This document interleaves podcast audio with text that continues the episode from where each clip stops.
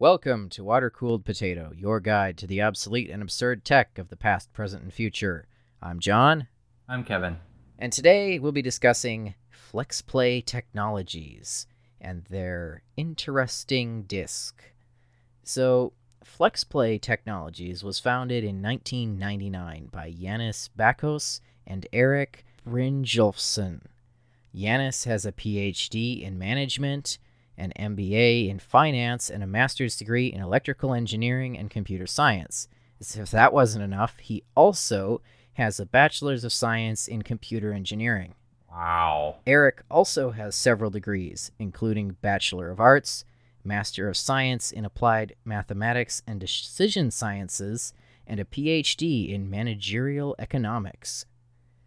Yannis and Erik both attended MIT's Sloan School of Management, which is where I presume they met. In 1999, they had a brilliant idea and founded the company FlexPlay Technologies. Oh boy. It was the era of video rentals, and they saw big money in simplifying the process. Isn't it just so hard to go all the way back to the video store and return your rental? There's late fees, it's just so hard.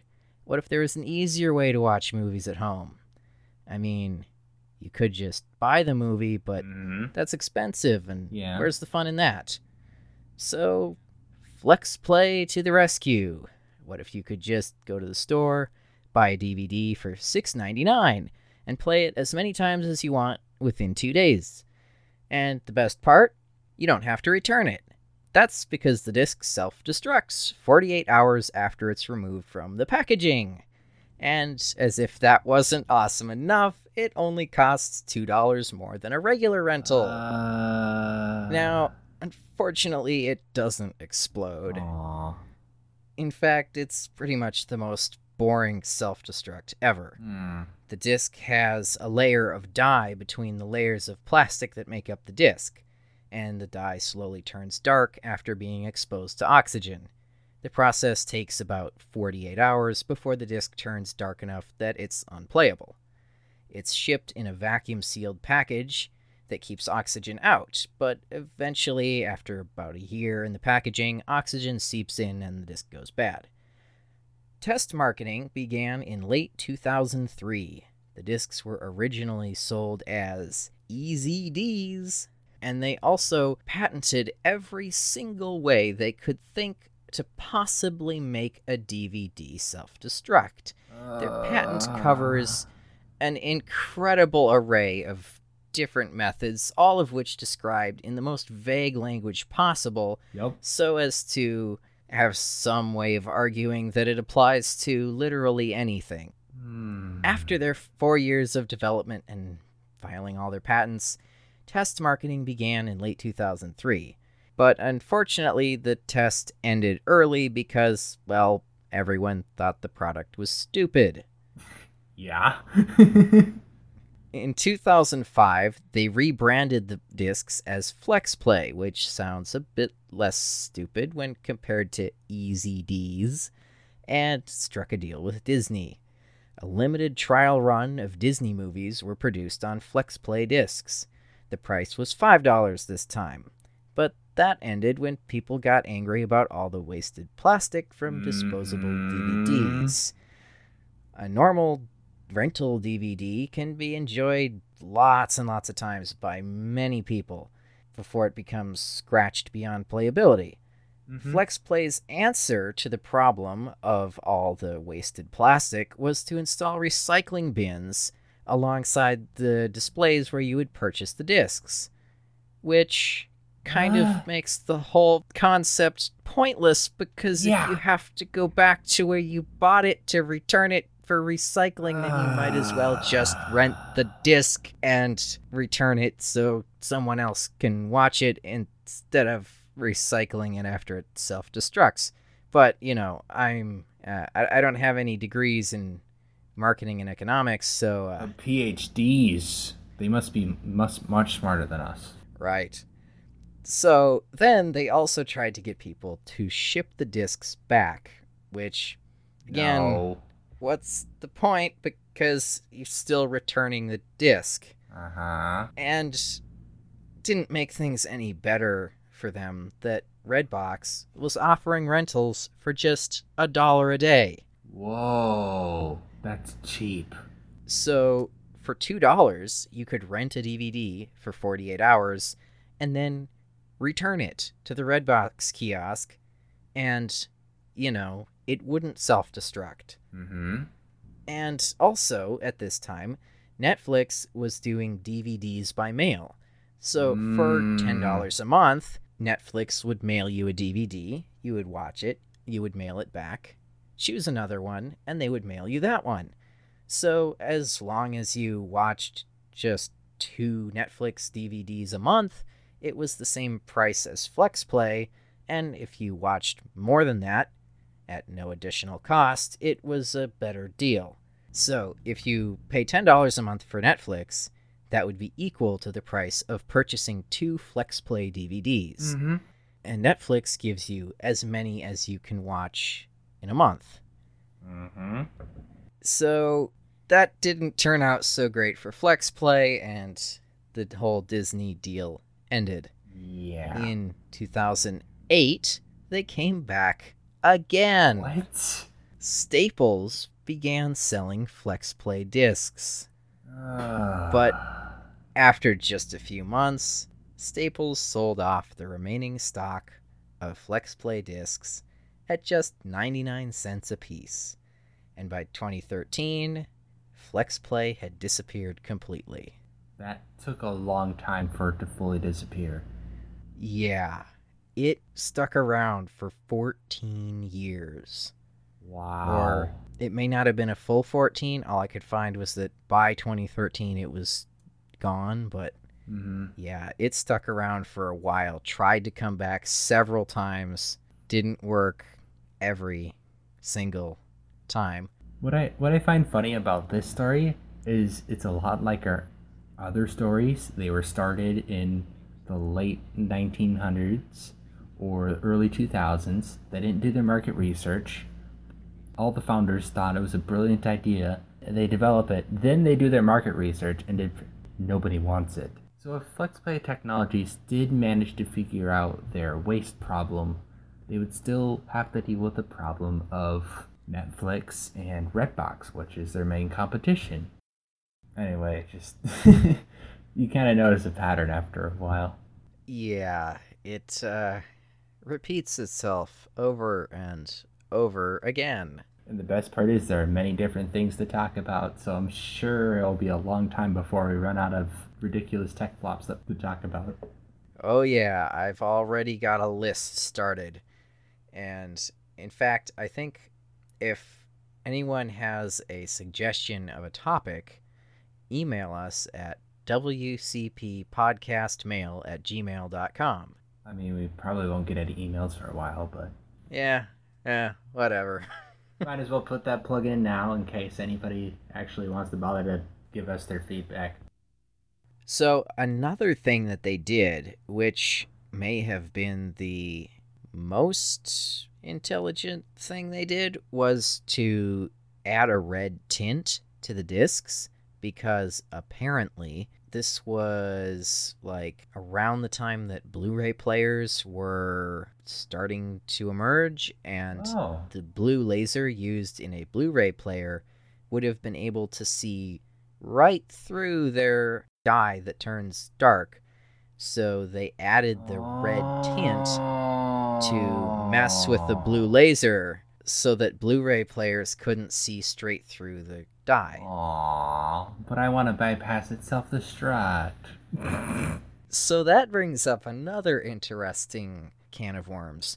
So it turns out people thought, hey, couldn't we just like get these discs and seal them in like a canister of nitrogen or something?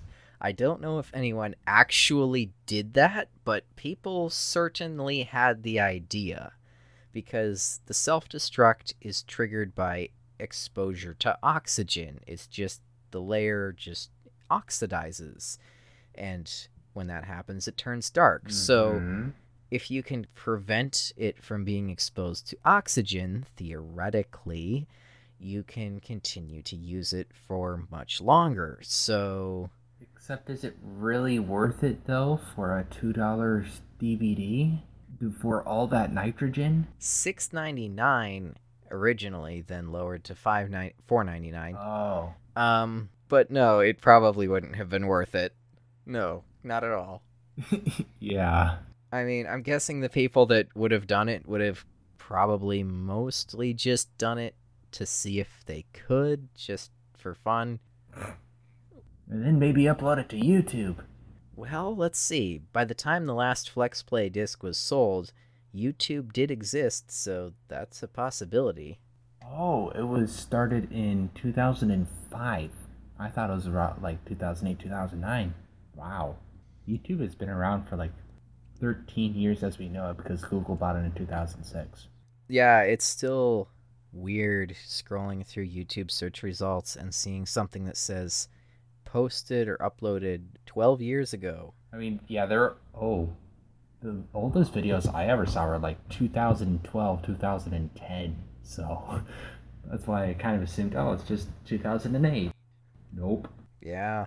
Oh, here's a Flex Play commercial uploaded to YouTube 10 years ago. Oh, really? Ever listened to it? You should put the link in the description. Let's see if it's any good. Oh boy. Ha. It's 144p.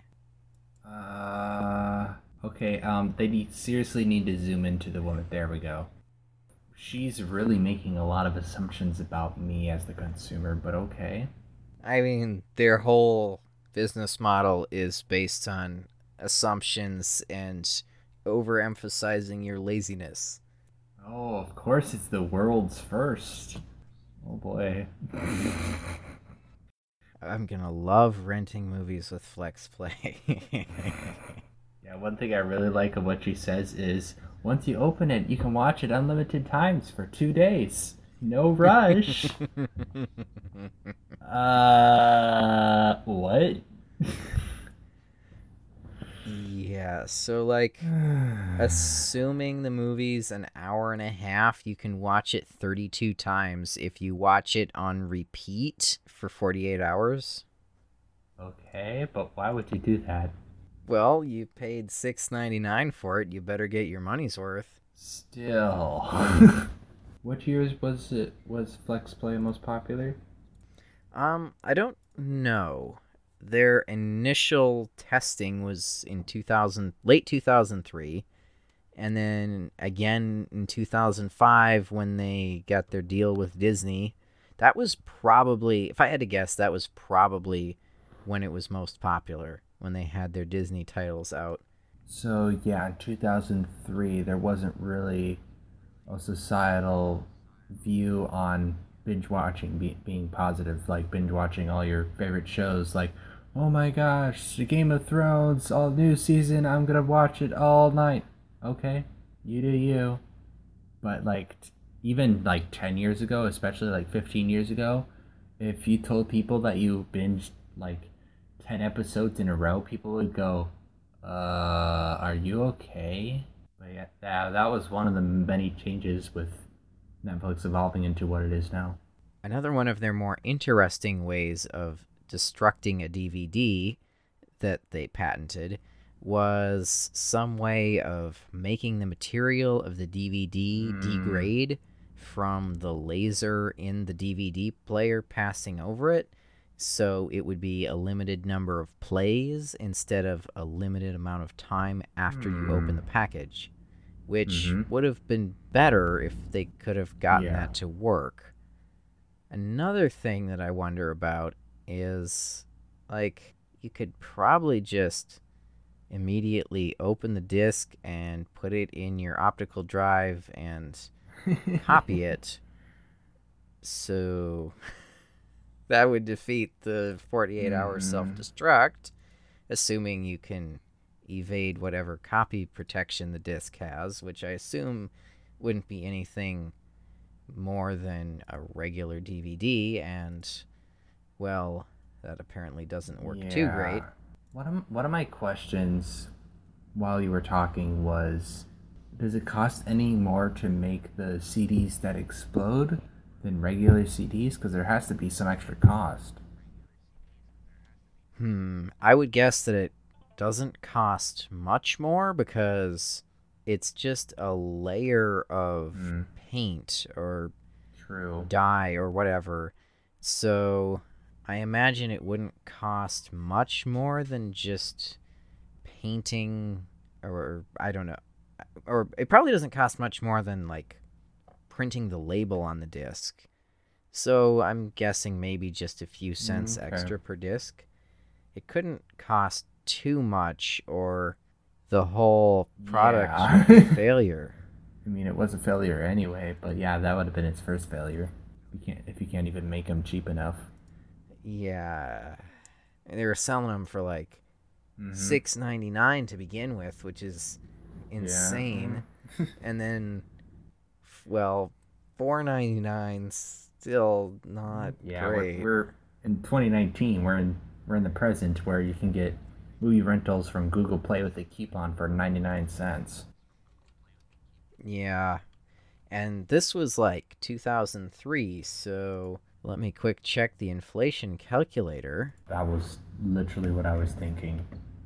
So it was around the end of 2003, August, if I recall correctly.